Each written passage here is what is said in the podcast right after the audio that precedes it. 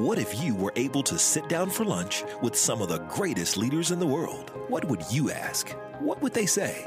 Welcome to the Lynch with a Leader podcast, where you're invited to join us in learning the spiritual principles behind big success. Here's your host, Mike Lynch.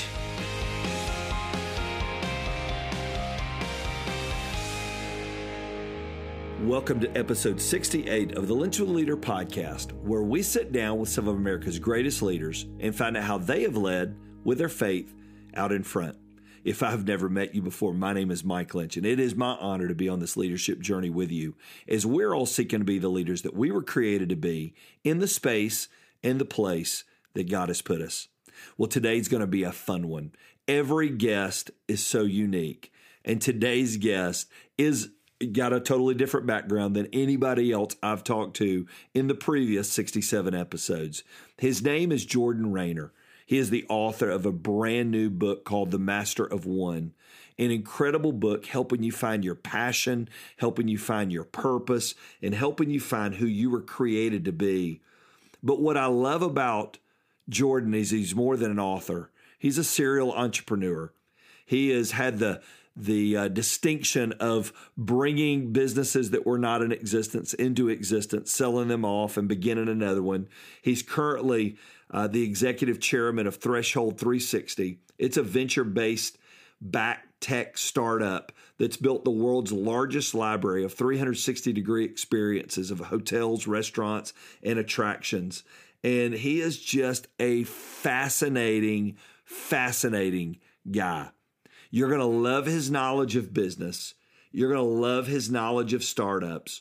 You are going to love his new book, The Master of One. You're going to want to go out and order it. All the notes uh, will be in our show notes as well.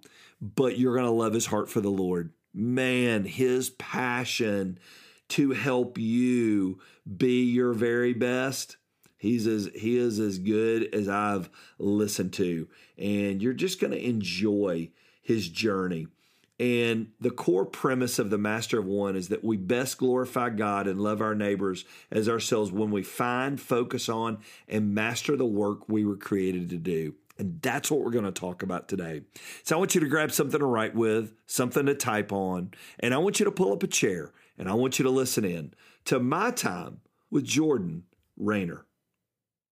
Jordan, thanks so much for joining me on this episode of Lynch with a Leader. It is an honor to have you. Ah, the honor is all mine, Mike. Thanks for having me. When you have quite a background where you are today and where you come from. Take me back to Jordan growing up. You're you're growing up. Who did you think you would be while you were being molded in life? Man, it's a great question. So I was one of those weird kids in the eighth grade. I thought I knew exactly what I was going to do for the rest of my life. Wow. I was going to be a Republican political operative. So, so, so, spoiler alert, that's not what I'm doing today. Yeah, before uh, you turn this podcast off. That's right. before you turn the podcast off, that's not what I'm doing today. But no, I was, I mean, I was pretty committed to that work. So, uh, all throughout high school, I was even doing internships. College, I was doing internships. I uh, actually spent a semester in George W. Bush's White House in 2006. Uh, and what I realized throughout all of this, uh, including my first job, my really only real job, which was running a uh, countywide campaign down here in Tampa, was what I loved about politics wasn't public policy. It was starting something out of mm. relatively nothing and winning. And, and, that is true of political campaigns, but it's also true, as you know, Mike, of startups, right? Yep. So, um, right after college, I had two job offers on the table. One was to go work for the McCain campaign the other was to basically be the first CEO of this political tech startup that this guy was running part time. And I chose the latter path. I was like, that sounds way more interesting, way more fun. Uh, we grew that business to a pretty significant uh, revenue clip uh, in a pretty short period. And from then on, I just spent the first 10 years of my career starting and selling a couple of different ventures of my own. Uh, and then most recently, for the last two and a half years, uh, I was serving as the CEO of a pretty well financed tech startup down here in Tampa, where I'm based, uh, called Threshold 360, where we have built the world's largest library of interior 360 media uh, of hotels, restaurants, shops, attractions. We've done it about 200,000 locations in 19 different countries. Um, yeah, so that's that's my story, which obviously doesn't make sense with the work I'm doing today. We could talk about that if you want, but that that's the backstory. I love I love that. So what was it about creating that triggered something in you? And I know you've written a book about that as well. Yeah. What was it about that whole world of not just taking something that's there, polishing it, making it better, and driving it down the field, but taking something out of nothing. What do you think God put inside you that triggered?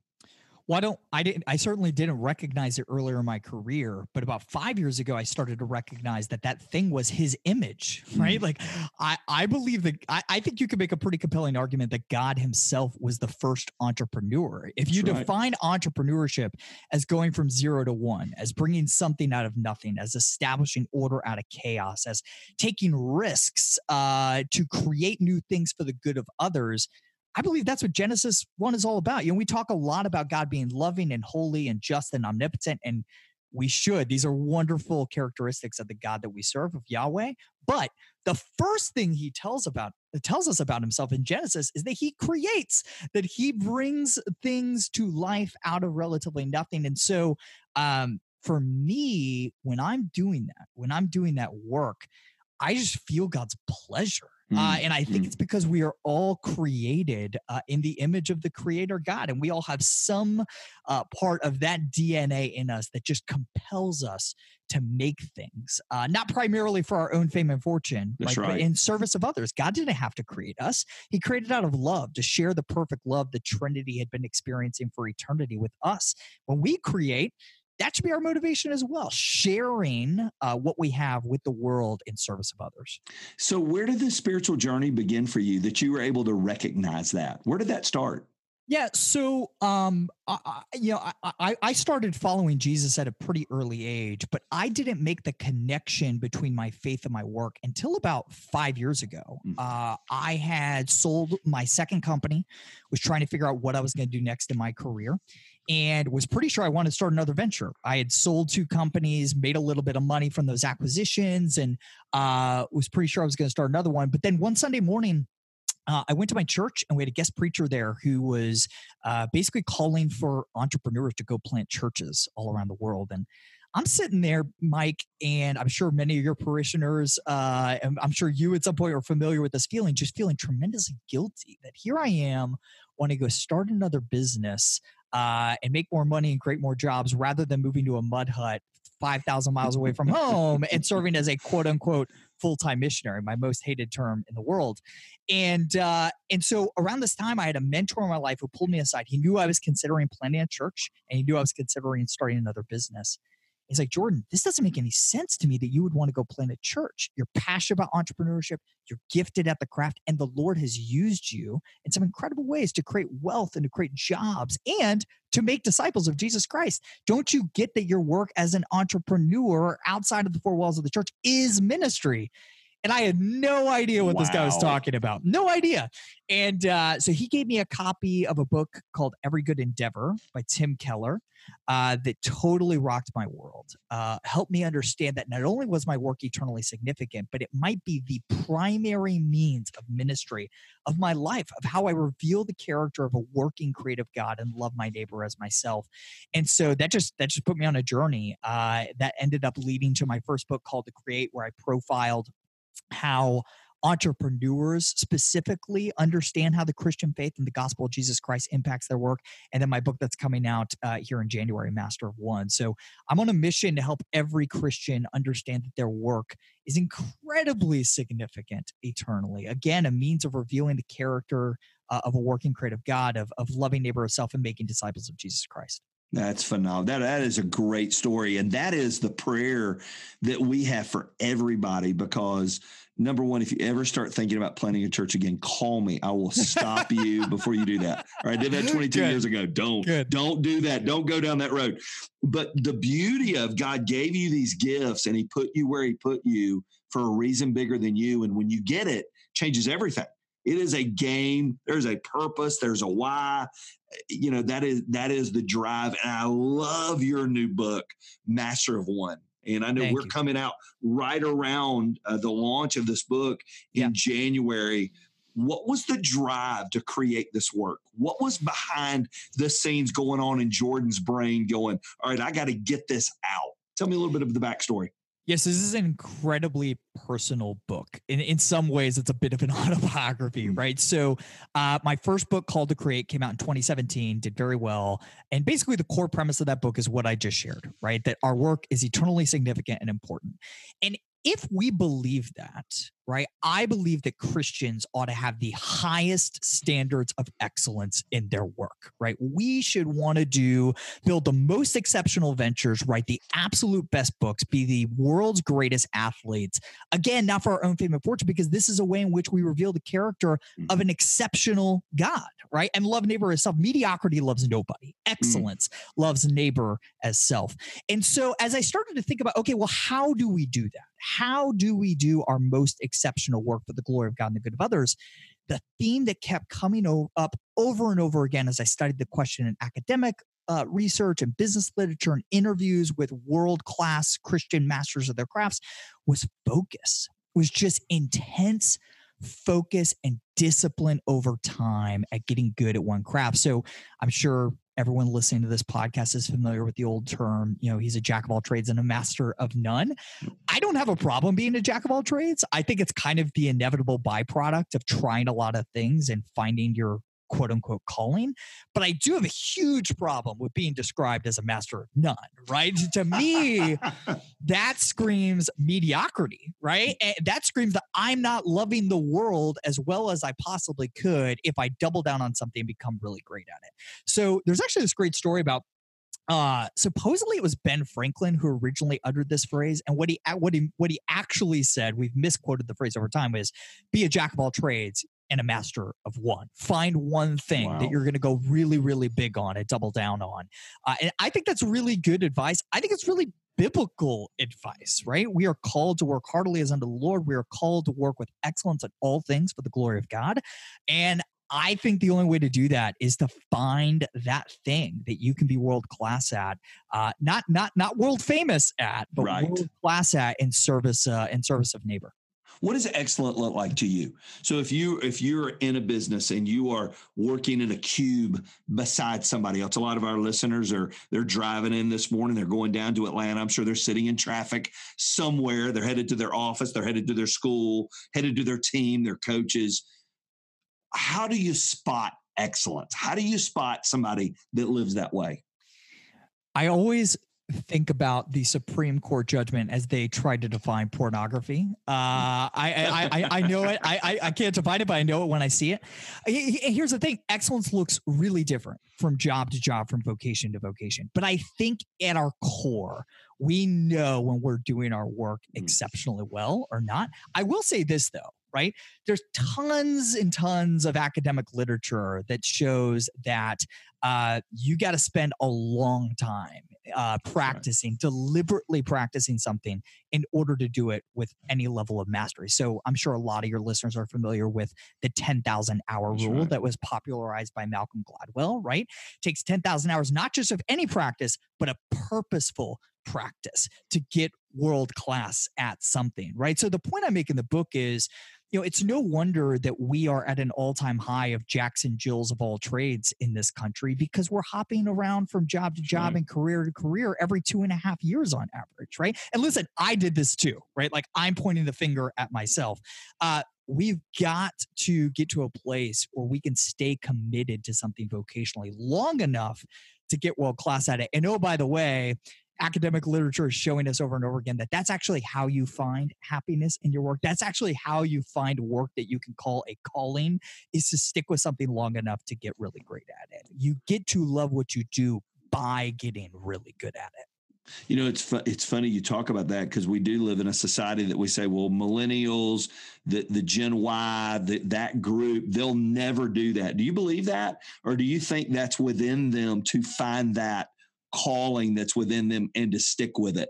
No, I think it is within us. And I, will say this too. I don't think job hopping is always bad. In fact, I think a lot of times it could be really good, so long as you're hopping and getting really good at the same discipline. Yeah, so in the book, yeah. I make this distinction that your one thing might be super specific or it might be really broad, right? So mm-hmm. a, a, specific one thing, my, my mother-in-law, right, has spent uh, 30 years as the director of children's music at Idlewild Baptist Church in Tampa, Florida. Oh my gosh, yeah. That's her that's her one thing. Very, very specific.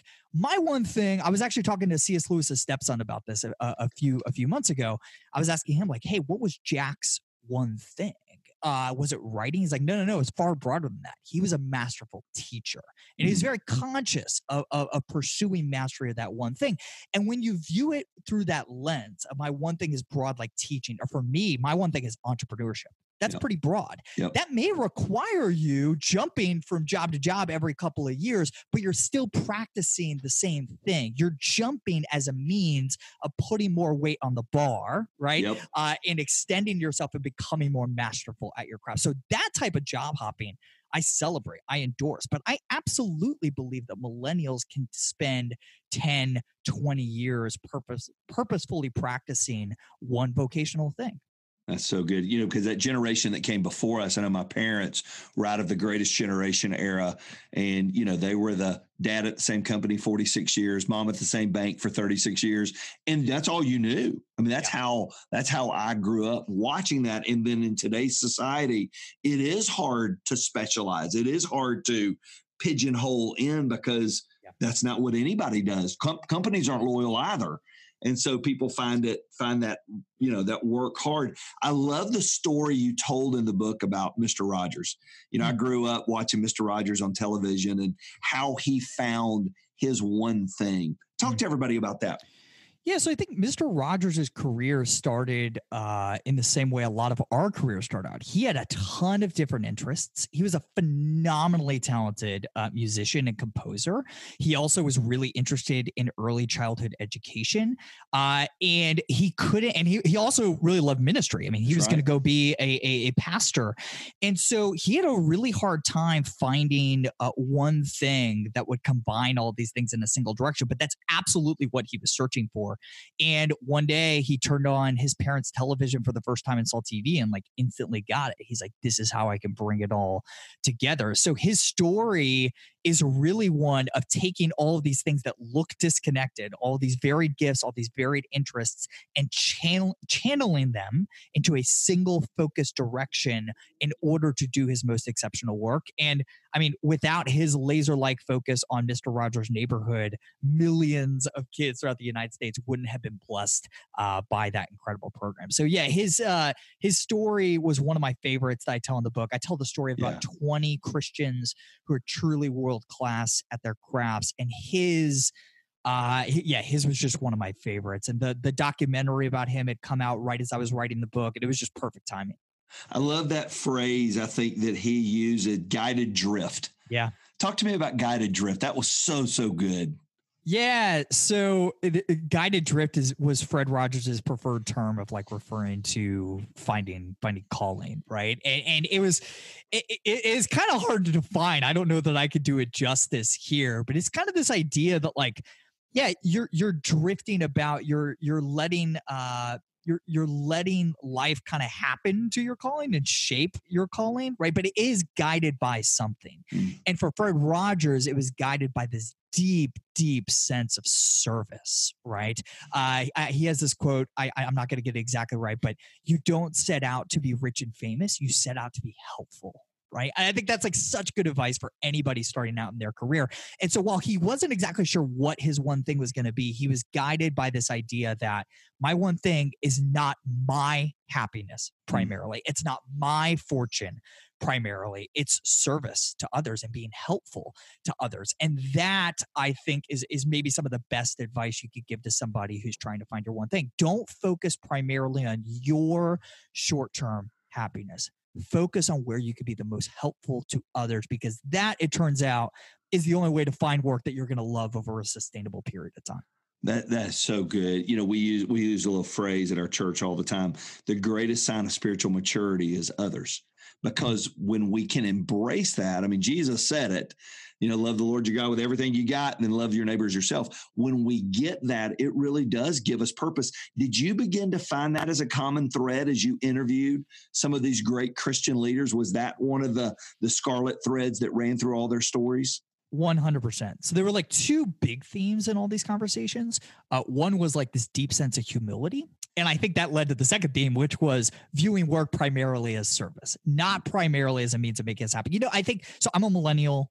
Um, I grew up hearing from hearing my parents and pretty much every adult in my life tell me, uh, in terms of career advice, follow your passions, follow your dreams, do whatever makes you happy, right? Above all else, That's just right. find work that's going to make you happy. And these people, and my parents included, mean well by this advice, but it's really, really bad advice, right? So there's this uh, there's this professor at Yale. Her name's Amy Wrzesniewski, who has spent the last 30 years studying what leads people to describe their work as a calling as opposed to a job or a career. And she studied this with doctors, with administrative assistants, with computer programmers, and over and over again.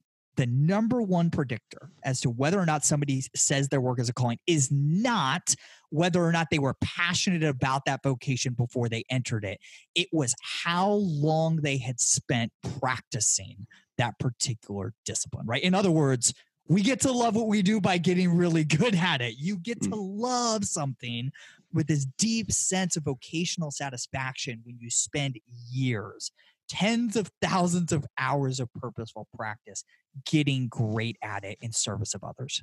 That's so good. You, made a quote in the book. I thought it was so good. You said, we talk about our society, we're overcommitted, overwhelmed, overstressed, and spending way too much time focused on the minutia rather than the work we believe that God created us to do. That is a true statement. I think that that really tags where so many people live. How do you fix that? How do you how do you reach into American crazy society? Well, I've got to do this, and this is just what I've got to do. How do you reach in and begin to move the move the needle a little bit on that? Yeah, I think it's committing to less, right? Just con- ruthlessly committing to less in your life, in every aspect of your life. I think this advice applies to relationships, right? For example, like my wife and I, we don't have a lot of friends, but the friends we have, we go really, really deep with, Yep. right? We have three or four couples that we hang out with, and we pretty much say no to everything else. And that may make me look like a jerk, but like, I don't have time for casual relationships in my life. Like, I'm going deep and really big on about four friendships in my life. But I think this also applies to our careers, right? I think we bought this lie that you know, the key to effectiveness or happiness in our careers is doing a lot of different things and spreading ourselves really thinly across a bunch of different vocational pursuits because in 2019, 2020, we have the ability to do that. I just think that's a lie, right? Mm. I, I think we bought this lie that we can do anything we want to do, that we can be, do everything we want to do, and that our happiness is the primary purpose of work. These are lies that we need mm. to ruthlessly refute in the church today, right? In order to free us uh, to say, you know what? I am going to commit to less in everything in my life, including my career, because I know that that's the only way that I can do my most exceptional work for the glory of God and for the good of others. Right. So I, I, I think, I, yeah, I think that the short answer is you just got to commit to less. That's the Yeah. only way. That's the only solution to overwhelm. you you you talked about too, and I thought it was so so good, Jordan. You, you talked about the lost art of apprenticeship Yeah. and how we we have uh, we've lost this art of seeing the masters that are out there and learning from them. Where do you think that began? Where do you think that that trail off? I'm going to go learn from so and so and get them to pour into me, and then I'm going to take it and I'm going to pour in to somebody else. Where do you think that got lost? You know, I don't know, but I think over the last 20 years, especially with the rise of, you know, the democratization of information with the internet, uh, it's just kind of this belief in institutions are crumbling, right? And I think there's a lot of somewhat healthy disdain uh, of institutions and institutional uh, knowledge. I think um, and so I, I think that makes its way into our broader culture and how we think about work. I think we think, oh, well, I could teach myself how to do anything on YouTube now. Why do That's I right. need to sit at the feet of an of, of a master in my hometown or wherever uh, to go study these things? But you know, uh, we did me and my team i had a team researching this book with me. We scoured every piece of academic literature of business literature and then of course our first person interviews on what it takes to become masterful at anything vocationally. And there were three keys that kept coming up over and over and over again one is purposeful practice right? Two is discipline over time and third is apprenticeships. This idea kept coming up over and over again and and listen I, I mentioned this theme of humility in these interviews. Humility kept coming up over and over again throughout every stage of the path to mastery but I think it's particularly important once you decide this is the one thing I'm going to go big on. So if you're listening, you say, marketing's my one thing. I want to be the best marketer in the world. I want to be a great marketer. Uh, you got to humbly submit yourself to the apprenticeship of somebody who's already masterful at that thing. Now, and that could be in an indirect apprenticeship where you're watching YouTube videos or you're taking a master class or something like that online. And that's that's good. But it's clear through all the research we've done that direct apprenticeships are far more valuable, where you have a personal relationship with somebody who can get to know you, get to know your specific strengths, your specific weaknesses, and coach you through that. Right. So a, a good example from my own life as an entrepreneur, you know, an indirect apprenticeship for me, a good example of that are the books I read, right? I read books about Steve Jobs and Walt Disney and Marissa Mayer, right? And I love these people as entrepreneurs and I study them.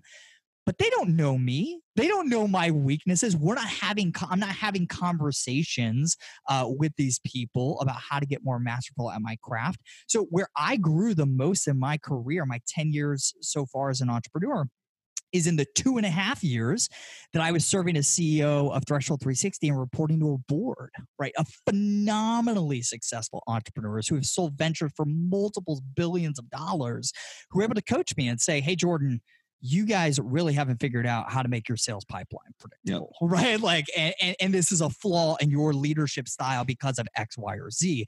That is that's tremendously valuable, much more valuable than uh, you know, kind of self-help and teaching myself things. Does that make sense? Absolutely, it does. Do you think there's ever a time in our life that we don't need that? Do you think there's a certain age we ever get to where we go, well, I'm I'm I'm 50, so I don't I don't have to do that anymore. What do you think on that? That's a good question. I don't think so, but I do think the time we spent uh, taking from others and giving to others in, in that apprentice mentorship spectrum does change, right? I think as you get more masterful at your craft, you obviously still need people in your life who are wiser than you, pouring into you, but you're probably spending more time, right, uh, mentoring others who are 20 years behind you. It's been probably one of the if I were to boil down all the episodes we've done from some amazing people the willingness of all of them to share their story, their life, their heart. I remember Dondi Scumaci, a lady, was a phenomenal leader. She was talking about Mark Sanborn. She mm. said she wanted to get into writing and wanted to get in, mm. and she just sent him a note. Well, he called her. Yeah. And she was shocked. She's like, I can't believe you would call me. And he said, Well, somebody helped me. I want to help you. Now, the deal you got to make is you've got to help somebody else. The funny part was when I had Mark on as a guest, and he'll be coming up later in uh, he'll be coming up in late 2019. When I had Mark on, he hardly remembered the conversation, and the Sure. reason was he probably did it for as many people as he could. That's exactly right. Yeah. I, will tell you what. This has happened to me so many times in in in, in my career, and I, I think it's because. Again, the world's most masterful people did submit themselves humbly uh, Right. to to other mentors. They took advantage of that. They understand the value of it, right? And thus they they turn it around, right? Give it to others. I'll give you a good example of somebody who just told me no to a request that I had, but was so generous in the way he did it. Jim Collins, Yeah. uh, author of Good to Great, Great by Choice. I've never had a more gracious no ever than, than, than, than the no from Jim. I asked Jim to endorse Master of One, and he sent me this uh, incredibly kind handwritten note and was like, Hey, Jordan, I, I just looked it over. This looks like a great book, but I'm slammed. There's no way I could read the whole thing and give an endorsement. I was like, This is Jim Collins. Who am I to get a handwritten note from Jim Collins? Uh, but it was incredible. But, but again, masters masters uh, view themselves as apprenticeships, I think for a lifetime, and uh thus they are they have great empathy uh, for for others coming up behind them and are very generous with those coming up behind them you know, you, you look at where all this began with the apprenticeship, and it began, you know, it began really in the Old Testament. Jesus yeah. picked it up. We called it discipling, right? And there was a reason he did it. The reason he did it was you catch their heart, you see their life, you emulate it, and then it just multiplies over time. Do you see that as we begin to focus in and we begin to master things, that some of the non-essentials can maybe start falling away from our lives? Do you think that'll help? Absolutely. Yeah. So, you know, so in the in the book, I outline what I believe is kind of the four steps along the path to mastery. Right. Step one is exploration. I think it's good to experiment widely in your careers. Right. Step two is choose, make it, make a choice, commit to something. You can always change your mind in the future, but commit to something to, to master. Step three is eliminate, and then step four is master, which is a continual process. But that elimination stage, eliminate ruthlessly eliminating the non-essential things from your life is really critical. And I think community right? Yeah. uh, with with mentors and with other people who are on the same path to mastering whatever your vocational thing is is really really critical because they can spot blind spots say hey why are you going off and doing this side project right now? This makes absolutely no sense. It isn't in line with where you're going. So yeah i think that's really really helpful for spotting and eliminating those non-essential things. If someone jordan wants to get in touch with you they want to order this book for their company yep. order it for their team what's the best way for them to get in touch with you yeah, so the best way to do it is at jordanraynor.com. So uh, we're releasing this episode in January, so I guess I can go ahead and talk about this freely now, even though we haven't officially launched it yet. Uh, we're actually giving away uh, a trip, uh, a European cruise for two people, seven nights uh, you're going to go to Europe. You're going to see Spain, Italy, France. Then you're going to go to Barcelona to go see the La Sagrada Familia Church, which has been under construction. It's the world's largest church. Has been under construction for hundred years, and it was designed by Antoni Gaudi, who was a master of one. He's one of the stories that I tell in the book. Uh, he spent uh, decades building some of Barcelona's most famous attractions, and then spent the last 12 years of his career focused on one project, wow. building a church that would be so excellent that it would quite literally proclaim the excellencies of God, as First Peter 2 9 says. And so you're going to go on this cruise, you're going to go to Barcelona to see La Sagrada Familia, and then I'm going to meet you in Barcelona and we're going to have dinner together. Uh, I love Barcelona. I love the food scene in Barcelona. So I'm going to come over, have dinner with you. We'll talk about the book. So, yeah, so if you go to jordanraynor.com right now, order the book. You can enter into that sweepstakes. And uh, yeah, would love for somebody to listen to this show to win that. That would be awesome. And maybe they'll remember their favorite podcast guy they heard it from. That's that exactly awesome, right. That's exactly right. Would, Give all credit to Mike. Of course. Of course. so so Jordan gets done with his career and you're looking back in the rearview mirror of your life. What do you hope was the thing you mastered the most? The Lord, the Lord is looking and we know that the Lord's going to honor us for how we use our gifts and our abilities. What do you hope is said most about Jordan Raynor? So the vocational thing that I hope to excellence is different than the inside question. So I, hmm. I, I, really see my one thing for the first 10 years of my career and hopefully for the last 50 of my career as entrepreneurship. But what do I hope people say about me at the end of my career? Um, my prayer is that they will say that I was one of many people who inspired a, an entire generation of Christ followers to lean more ambitiously into doing their most exceptional work because they believe it's a means of glorifying God and loving neighbor herself. That that that's that's my prayer. I love people that challenge how you think. Jordan is a guy who challenges how you think. He pushes you. You know, he's one of those people when I'd ask a question, the response back was not a pat standard answer, but there was depth to the answers and man, Jordan's just, he's the real deal. I hope you will go out and get the book. Make sure and go on and order that. Follow the link to Amazon. Order that book because it is one, especially if you're in the business community. So many of our listeners, you're in the business world and the tech sector. It, it just resonates. It just resonates because he's with you. He's living it out as you live it out. He's just doing it with a heart for Jesus and a bigger mission at mind. Thank you, Jordan, for sharing with us. Our next guest, you are going to love. He has burst on the scene for many of us, known by many others, but burst on the scene for many of us. His name is Sam Collier. You can't turn on something in leadership without running into Sam. His podcast, uh, The Greater Story, is phenomenal. And he said, when your story connects with God's story, it becomes a greater story. He's had some amazing guests, and he is going to blow you away. I can't wait till next time. Thanks so much for joining us today. If you've enjoyed this, please share it with a friend. Leave a review for us. Uh, it helps other people find their way to the podcast. Or, uh, man, just thanks for taking the time to join. I know how valuable your time is. So today, go be the leader that you were created to be. Live out the purpose you were created for. And I promise you this you can live a life of no regrets. Have a great day. Thank you for listening to the Lunch with a Leader podcast with your host, Mike Linch. If you enjoyed this episode, you can help more people hear it by subscribing and leaving a review wherever you may be listening. For full episode notes and more spiritual leadership resources, visit MikeLinch.com.